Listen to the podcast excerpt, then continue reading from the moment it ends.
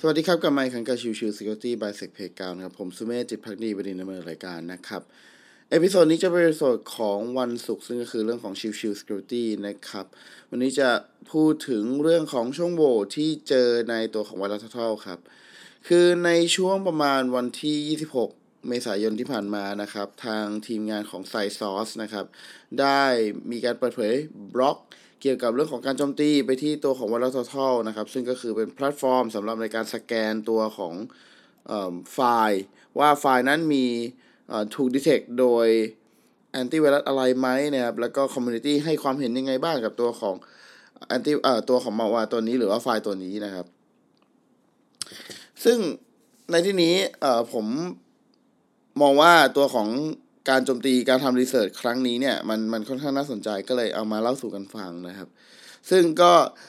เทคนิคจริง ๆ ที่การโจมตีไปที่ตัวของ VirusTotal นะครับ คือเขาโจมตีผ่านการอัปโหลดไฟล์นี่แหละครับ แต่ว่าการอัปโหลดไฟล์ที่ว่าเนี่ย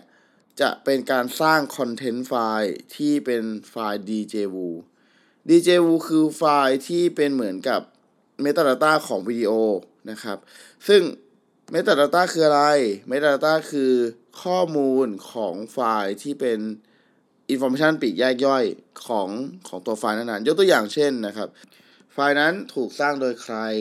ไฟล์นั้นถูกสร้างโดยแอปพลิเคชันตัวไหน ไฟล์นั้นมีขนาดเท่าไหร่ ไฟล์นั้นมีความละเอียดเท่าไหร่ อะไรพวกนี้นะครับนี่คือเรื่องของ metadata ทั้งสิ้นนะครับที่ที่มีการเราสามารถระบุได้ในตัวของไฟล์นะครับ ซึ่งในตัวของการระบุเหล่านั้นเนี่ยมันก็มีเครื่องมือตัวหนึ่งที่ช่วยในการเขียนและอ่านตัวของไฟล์นั่นก็คือ exif tool นะครับ exif tool นะครับซึ่งในตัวของ exif tool เนี่ยเป็นตัวที่ใช้ในการอ่านตัวของ metadata เหล่านั้นนะครับ แล้วก็รวมถึงการช่วยเขียน ตัวของ metadata เหล่านั้นด้วยนะครับ ทีนี้ในส่วนของการโจมตีครั้งนี้เนี่ย ก็อย่างที่บอกครับเขาโจมตีผ่าน DJV โดยที่ตัวของเอ่อ EXF2 เนี่ยมีช่องโหว่เกี่ยวกับการอ่านตัวของ metadata ของไฟล์ DJVu นะครับ ซึ่งเป็น CVE 2021 22204 นะครับ กระทบในตัวของ EXIF version 7.44 จนถึงเวอร์ชัน12.23 นะครับ ทางไซซอสนะครับ ก็ได้ลองทำสร้างตัวของ mal ไฟล์ก็คือไฟล์ที่เป็น malicious ไฟล์นะครับที่มีการโจมตีของ CVE 2021 22204 นะครับ แล้วก็ลองอัปโหลดขึ้นตัวของทาง VirusTotal นะครับ ก็ปรากฏว่านะครับ ตัวของทางไซซอสได้รับตัวของ connection back กลับมา นะครับ นั่นหมายความว่าตัวของเซิร์ฟเวอร์ที่ตัวของ VirusTotal ให้บริการอยู่เนี่ยหรือใช้ในการตรวจสอบตัวของไฟล์ที่มีการอัปโหลดขึ้นไปเนี่ยดันมีช่องโหว่จริง ๆนะครับ แล้วก็ทำให้เขาสามารถเข้าถึงเครื่องข้างในได้นะครับ ซึ่งเครื่องข้างในที่ว่าเนี่ยมันก็เป็นเครื่องตัวของทาง Google นะครับ เพราะว่าไวรัสทัลเนี่ยเป็นของ Google นะครับ ถูกซื้อจากถูกซื้อโดย Google ไปเมื่อหลายปีก่อนนะครับ หลังจากที่เขาเข้าไปได้แล้วนะครับ ก็ปรากฏว่าเขาสามารถเข้าเครื่องข้างในอีกประมาณ 50 เครื่องได้นะครับ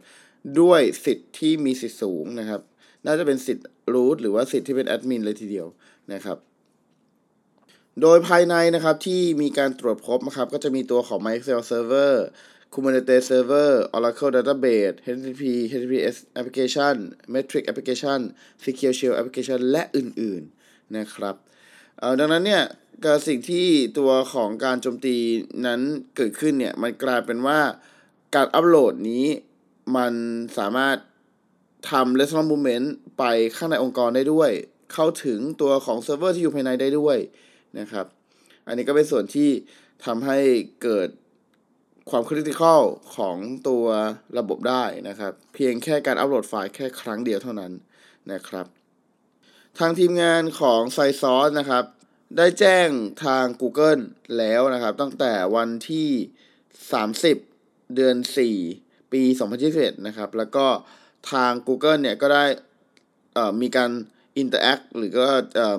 ช่วยเข้ามาตรวจสอบในส่วนนี้เนี่ยประมาณแล้วก็แล้วก็มีการการพูดคุยกลับมานะครับ วันที่ 19 เดือน 5 นะครับ ก็ประมาณสักเลเซคือประมาณ10 19 วันโดยประมาณนะครับ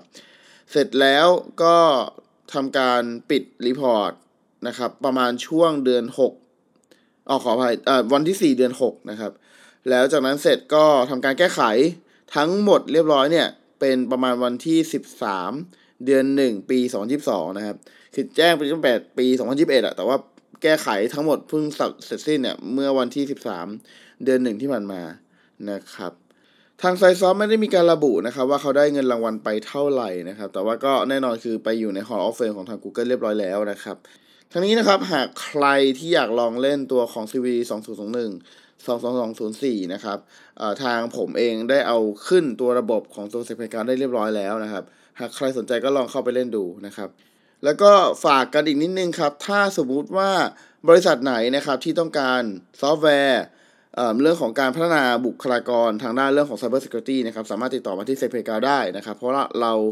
มี ระบบที่การ tracking ก็ระบบที่เป็นการเรียนรู้ของตัวผู้เรียนแล้วก็เรื่องของตัวโจทย์ที่เราอัปเดตตลอดเวลาเลยนะครับ ก็ประมาณนี้นะครับสำหรับ episode นี้ขอบคุณทุกทุกท่านที่เข้ามาติดตามแล้วพบกันใหม่สำหรับวันนี้ลากันไปก่อนสวัสดีครับ